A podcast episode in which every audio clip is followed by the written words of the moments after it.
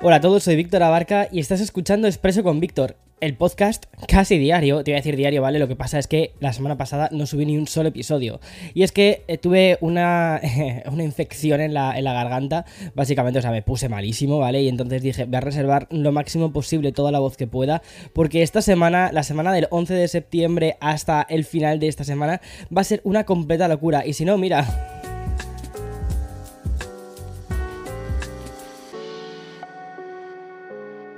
Bueno, iba a decir una infección en la garganta que casi me cuesta la vida, no, es broma. Lo que pasa que ya sabes que a mí me gusta darle ese punto dramático porque es que seríamos sin un poco de drama en la vida, ¿no? No, fuera de coña, o sea, estuve como malo de la garganta y entonces dije, mira, voy a intentar descansar un poco de expreso porque ya sabes que a mí los expresos me gusta tomármelos tranquilamente y hablar y hablar y hablar. Y es verdad que tenemos los guiones y lo que estoy pensando es quizás sacar los guiones incluso, aunque estén un poco atrasados, porque es verdad que estas noticias las estaba releyendo todas y sí que tienen como una especie como de continuación en la actualidad, pero voy a irme a lo inmediato, voy a irme a lo nuevo, ¿vale? Y es que hoy quiero hablarte de un expreso que tiene cierto saborcito a Nintendo, con cosas también de Stray, con cosas de PlayStation, también hay un poquito de Grammys, también hay un poquito pre-Apple Event. Recuerda, mañana tenemos el Apple Event, boom, bombazo, ¿vale? Y de hecho estoy a puntito de salir para allá, de pillar el vuelo para ir, o sea, de pillar el Uber para ir al aeropuerto. Así que nada, grabo antes. Bueno, ¿recuerdas la canción esta que usaba versiones de inteligencia artificial de las voces de Drake y de The Weeknd? Bueno, The Weeknd ahora mismo está un poco como después de la cancelación de The Idol. ¿Qué ha pasado The Weeknd? ¿Qué ha pasado, Isaac? Bueno, pues bien, esa canción, ¿vale? Ha sido presentada, atención, a los premios Grammy. O sea, puede ser el mayor troleo de nuestro tiempo presentar una canción de inteligencia artificial a los Grammy. Bueno, pues esta noticia, ¿vale? Es súper curiosa y es que además es muy de viernes, pero también de inicio de semana, y creo que toca los limbos, ¿vale? Que aún existen en las creaciones impulsadas por la inteligencia artificial, porque como ya sabes, ¿vale? La canción del título, digo, como ya sabes, porque por supuesto lo sabes, yo no tenía ni idea hasta hace un minuto, ¿vale? Se llama Heart on my sleeve y se hizo viral hace unos meses, hasta el punto de acumular cientos de miles de reproducciones en Spotify y más de 15 millones en TikTok, y por supuesto, ¿vale? Cabreó a toda la industria discográfica, incluso a Universal Studios, y reclamaron la eliminación de la canción de todas las plataformas de streaming. Bueno, pues semanas después de esta historia te conté en Expreso, ¿no?, que los premios Grammy habían decidido cambiar las reglas para adaptarse a esta nueva era post-ChatGPT y, entre otras normas, pues no permitir que una canción cuya letra ha sido compuesta con inteligencia artificial optase a ningún premio. ¿Pero qué pasa con la canción que utiliza las voces falsas de Drake y de The Weeknd? Bueno, pues básicamente que la letra no se compuso con ChatGPT, sino que está escrito por la persona que luego sí que utiliza la inteligencia artificial para emular las voces de los dos artistas.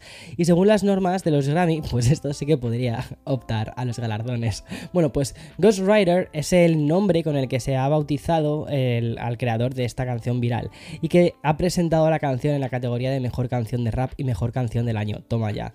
Bueno, y en un nuevo giro así de guión, pues en esta historia que lo tiene básicamente todos los ingredientes para convertirse en un nuevo culebrón, pues según el New York Times, la canción va a tener nuevos problemas para poder ser nominada. Y es que en las reglas de los Grammy, también se indica que una canción solo podrá ser nominada si tiene una distribución general en Estados Unidos. Es decir, si ha sido distribuida en tiendas físicas, minoristas, online o servicios de streaming. Y claro, como ya hemos dicho, Heart on My Sleeve fue eliminada de las plataformas de streaming. Pero quizás hay que cambiar, señores y señoras de los Grammy, un poquito las normas sobre qué es una distribución general, ¿sabes? Porque ya la industria de la música ha cambiado mucho, y lo de los Grammy, pues ya, sin más, nada le importa a nadie. Bueno, excepto me importan a mí cuando Lorde no gana el mejor disco del año. Eso es cuando me importa. Bueno, vamos ahora a una noticia más de hardware para hablar de un nuevo lanzamiento. Y es que Samsung, una de las principales marcas en el mundo de la electrónica, acaba de presentar su nuevo televisor 8K y ha sido el más grande hasta la fecha.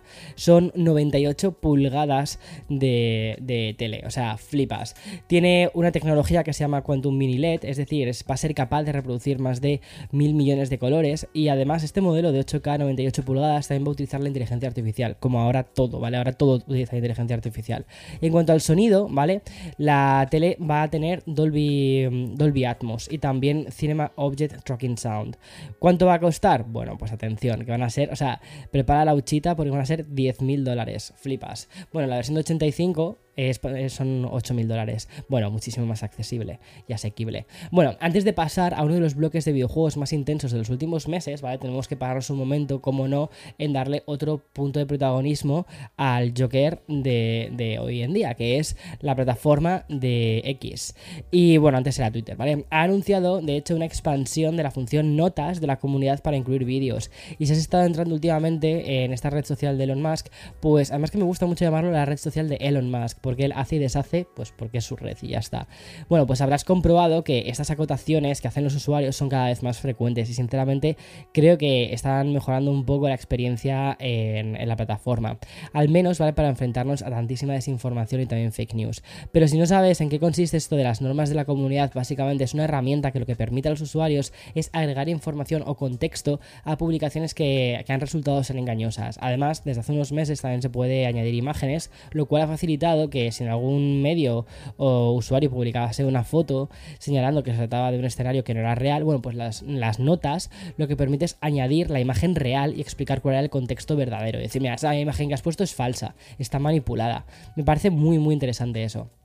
Bueno, y antes de irnos al bloque de videojuegos, tenemos que hacer un repaso súper rápido por Apple, porque ya te digo que nos estamos acercando a lo que es la presentación, mañana mismo sale, y hay muchísimas cosas que quizás, más allá de que salgan nuevos dispositivos, nuevos iPhones, nuevos Apple Watch, pues también hemos tenido una información bastante curiosa, y es sobre también inteligencia artificial, y es que es uno de los asuntos donde más despistado nos tienen, porque realmente Microsoft y Google están siendo como muy vocales sobre esto, están metidos completamente de lleno y Meta, de hecho, ha girado hacia el tema de la inteligencia artificial. Pero ¿qué está pasando con Apple? ¿Qué está pasando con Apple relacionado con la inteligencia artificial? Bueno, pues casualmente hoy tenemos una noticia al respecto, y es que The Information ha publicado un artículo en el que señala que la gente de Cupertino ya se encuentra invirtiendo muchos millones, atención, millones de dólares diarios en la división de inteligencia artificial. Y es que, según la información, la gente de Apple está trabajando en el desarrollo de modelos fundamentales. Es decir, es una división totalmente orientada a mejorar la inteligencia artificial conversacional. Esto lo que nos lleva a pensar es que Apple realmente lo que quiere hacer es mejorar Siri para darle nuevas capacidades o prácticamente rehacer el sistema de Siri desde cero. Pero aún hay más, ¿vale? Porque The Information también menciona que existen otros equipos dedicados a diferentes áreas de la inteligencia artificial. Y es que, al parecer, Apple, en la compañía ya existe una unidad de inteligencia visual que trabaja en un modelo de generación de imágenes. Además, otro equipo de trabajo estaría enfocado en la inteligencia artificial multimodal, es decir, la que es capaz de reconocer y generar imágenes o vídeos, además de hacer también texto. Y esta es la segunda noticia que tenemos, ¿vale? Referente a lo que está sucediendo en Apple en materia de inteligencia artificial. Y es que te recuerdo que hace unas semanas hablamos de Ajax GPT, ¿vale? Que es una especie de chat GPT, pero que está siendo utilizada por Apple.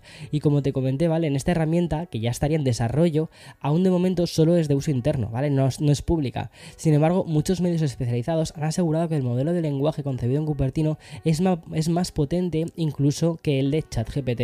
Pero todavía nada, no sabemos nada. Bueno, y sigo hablando así muy rápidamente de Apple porque, según informan desde Reuters, ¿vale? La gente en Cupertino han ampliado su colaboración con ARM, ya sabes, la famosa compañía especializada en el desarrollo de chips. Y cuando digo que han ampliado la asociación, me estoy refiriendo a una relación más a largo plazo. Según Reuters, ¿vale? Apple y ARM se han prometido amor y fidelidad hasta el 2040, que ya es mucho más de lo que tú prometes amor y fidelidad en tus contactos del Grindr. Además, ¿vale? ARM ha querido asegurar que su compañía sigue comprometida en proporcionar a Apple todo el acceso posible a su arquitectura ARM.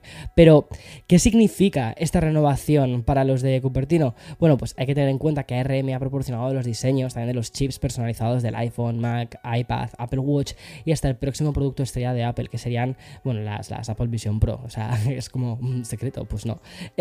Para entender un poco la importancia de ARM, ¿vale? En la industria tecnológica, hay que señalar que AMD, Google, Intel, NVIDIA, Samsung, TSMC, pues han intentado a lo largo de estos últimos años hacerse con parte del paquete accionarial de la compañía, y de hecho Nvidia intentó adquirirla en 2020, pero no hubo suerte, ¿vale? Y o sea, me parece súper interesante, la verdad, es todo esto que está sucediendo. Y ahora ya sí, ¿vale? Lo prometido es deuda, vamos un poquito a videojuegos rápidamente antes de pillar mi vuelo. Y es que si te decía que teníamos un bloque dedicado a la industria de los videojuegos así fuertecito, básicamente es porque los rumores sobre la esperada Nintendo Switch 2 se han acelerado esta semana. ¿Por qué? Bueno, pues simplemente quería echar un ojo a Eurogamer o The Verge para comprobar que algo se está cociendo en Nintendo. Ahora mismo estos medios señalan que algunos desarrolladores de confianza de Nintendo ya han podido echar un ojo a los kits de desarrollo. Pero es que hay más cosas, ¿vale? Porque los rumores apuntan a que incluso ha habido una demo en la Gamescom con el Zelda Breath of the Wild, una versión diseñada específicamente para esta supuesta Nintendo Switch 2. Y siguiendo con las informaciones que se mezclan con rumorología, Nintendo también habría hecho una demostración técnica de The Matrix Awakens, que es un título de Epic Games que también se habría ejecutado con el tipo de hardware que se espera que llegue en la próxima consola. Es decir, una tecnología de mejora de DLSS de NVIDIA con trazo con el Ray Tracing pues habilitado. Y ahora mismo, ¿vale? Todo apunta a que podríamos tener esta Nintendo Switch 2 en 2024, seguramente a finales del 2024. Y recogiendo alguna información de las semanas anteriores, la consola tendría una pantalla LCD, curiosamente, en lugar de una pantalla OLED, entre otras cosas para ahorrar costes. Y tendría ranuras para cartuchos físicos. O sea, por favor, toquemos madera, por favor, Nintendo, queremos retrocompatibilidad, que me he gastado un mes de hipoteca de mi casa en juegos de la Switch, por favor, ¿eh? Y nada, hablando de Nintendo y de Zelda, pues tengo una noticia que va a bajar un poquito el suflé de hoy. Es que definitivamente no hay planes para lanzar ningún DLC de Tears of the Kingdom. Que bueno, baja un poco el suflé, a mí realmente lo contrario, porque lo agradezco. Según ha informado el propio productor del juego, ¿vale? La compañía no tiene intención de añadir contenido adicional a un título que necesita algo así como 235.000 millones de horas para poder explorar el completo universo que plantea. Y aunque sí que hubo una actualización del ya mencionado Breath of the Wild con un DLC, no replicarían la misma jugada con Tears of the Kingdom. Eso sí, el mismo productor ya ha confesado que el equipo está pensando en el próximo título de la franquicia. Así que, oye, mira, no hay mal que por bien no venga. Yo prefiero que se pongan a hacer juegos nuevos y que los que lancen, los lancen bien, bien hechitos, completos y ya está. Que, por cierto, eso sería algo que tendrían que aprender muchos. Bueno, y voy a hablarte un poquito muy rápido de una empresa que me ha alegrado el día, que es Anapurna. Es la empresa encargada de desarrollar el juego de aventuras Stray, el juego del gatito este, ¿vale? En Cyberpunk, y ha anunciado que va a adaptar al cine uno de los títulos más aclamados de los últimos años. Y es que Stray se va a convertir en una película animada. O sea, ya parecía el juego en sí una película animada. Pensando en cómo es el juego en sí, ¿vale? Pues tiene muchísimo sentido que lo adapten. Como ya sabes, además Stray recibió el Game Award al mejor videojuego independiente del 2022, merecidísimo, y fue un clamor de público y crítica gracias a la originalidad que tiene, al universo y a la perspectiva que tiene. Ahora Anapurna, ¿vale?, anuncia una película de animación que promete mantener ese espíritu del juego. La propia Anapurna, ¿vale?, va a ser la encargada de hacer la adaptación, que es una empresa que ya tuvo un hit con Nimona. Y según ha anunciado la compañía, la película Stray va a ser una comedia al más puro estilo buddy movie, ¿vale? O sea, eso es lo que me echa un poquito más para atrás. El buddy movie es como película de amigos, así como hey buddy, ¿sabes? Yo me explico, ¿no? O sea, creo que poniendo ese acento hey buddy, ya lo pillas, ¿no? Bueno, pues y sigue básicamente las aventuras de un gato y un robot. O sea, eso es lo que me da un poquito de cringe, que flipas, ¿vale? Pero bueno, vamos a decir a la pugna, por favor, no estropeéis la historia. Tiene un enfoque así como con un concepto narrativo de esperanza punk que ve el optimismo como una forma de resistencia contra la tiranía. Bueno, y muy rápidamente, ¿vale? Ya que no hice el episodio del viernes, voy a contarte súper rápido las cosas. Por ejemplo, ¿vale? En Netflix vas a poder encontrar desde el viernes la nueva serie de Úrsula Corberó, que es la mítica Tokio de La Casa de Papel. Y es que la actriz vuelve a Netflix con una miniserie de título El Cuerpo en Llamas, y que está basada en un true crime muy popular que ocurrió en España en el año 2017. Bueno, en HBO Max, ¿vale?, vas a poder encontrar la tercera temporada de Breeders, una sitcom muy al uso de 30 minutitos hecha en Reino Unido y que ha tenido bastante buenas críticas en el país de origen. Y ya bastante más interesante es la novedad que vas a poder encontrar hoy en Disney Plus, y es que la plataforma lanza en streaming uno de sus últimos hits, la nueva adaptación en imagen real de La Sirenita, que ya está disponible para que la puedas disfrutar desde tu casa y sin que la gente te moleste con las voces de... Bueno, es que el otro día fui al cine después de un montón de tiempo, fui a ver la película de... No sé lo que me vas a decir, ¿vale? Fui a ver la peli de Gran Turismo. La película me gustó un montón, tengo que decirte, pero lo que no me gustó es la gente. Bueno, es que algún día te tendré que contar cómo es la experiencia de los cines en Estados Unidos. Te lo juro, aquello parecía un bar. La gente hablando nivel normal, ¿vale? La gente aplaudiendo, gritando, ¿eh? O sea, en las carreras de coches, ¿vale? La gente gritando. ¿vale? Que era como, te lo juro, era como, ¿sabéis que esto es una película que está grabado, que esto no es directo? O sea, que esto es fake, que es, o sea, te lo juro, cuando había una escena de algún beso o lo que sea, ¿sabes? La gente se volvía loquísima, te lo juro, parecía un bar aquello, un bar. O sea, Eloy y yo nos miramos, bueno, había también algunas personas que también estaban un poco incómodas, pero yo creo que es que, no sé qué pasó, quizás es que era o sea, era la típica peli que atrae a cierto público, así que parecía un bar, te lo juro, parecía un bar. O sea, y ya ha sido como, nunca más volverá al cine aquí, o sea, nunca más. Ya alguna vez habíamos tenido algunas experiencias similares en el cine, pero ir al cine en Nueva York es ir como a un bar, ya está. Eso sí, pagando $20 la entrada. ¿Qué me estás contando? O sea, en fin. Bueno, es que estoy, como ves, estoy indignadísimo con esto. Bueno, tras unas semanas sin estrenos en Apple TV, pues vuelve Apple TV con una serie que se llama The Changeling, que es una historia que mezcla fantasía, thriller, terror, secuestros y además grabada en Nueva York. Muy interesante. Y ya está. Y sin más, chavales, bueno, y chavalas, me piro, que tengo que pillar un vuelo, que mañana tenemos el Apple Event y estoy un poquito nerviosito. Sí, chao.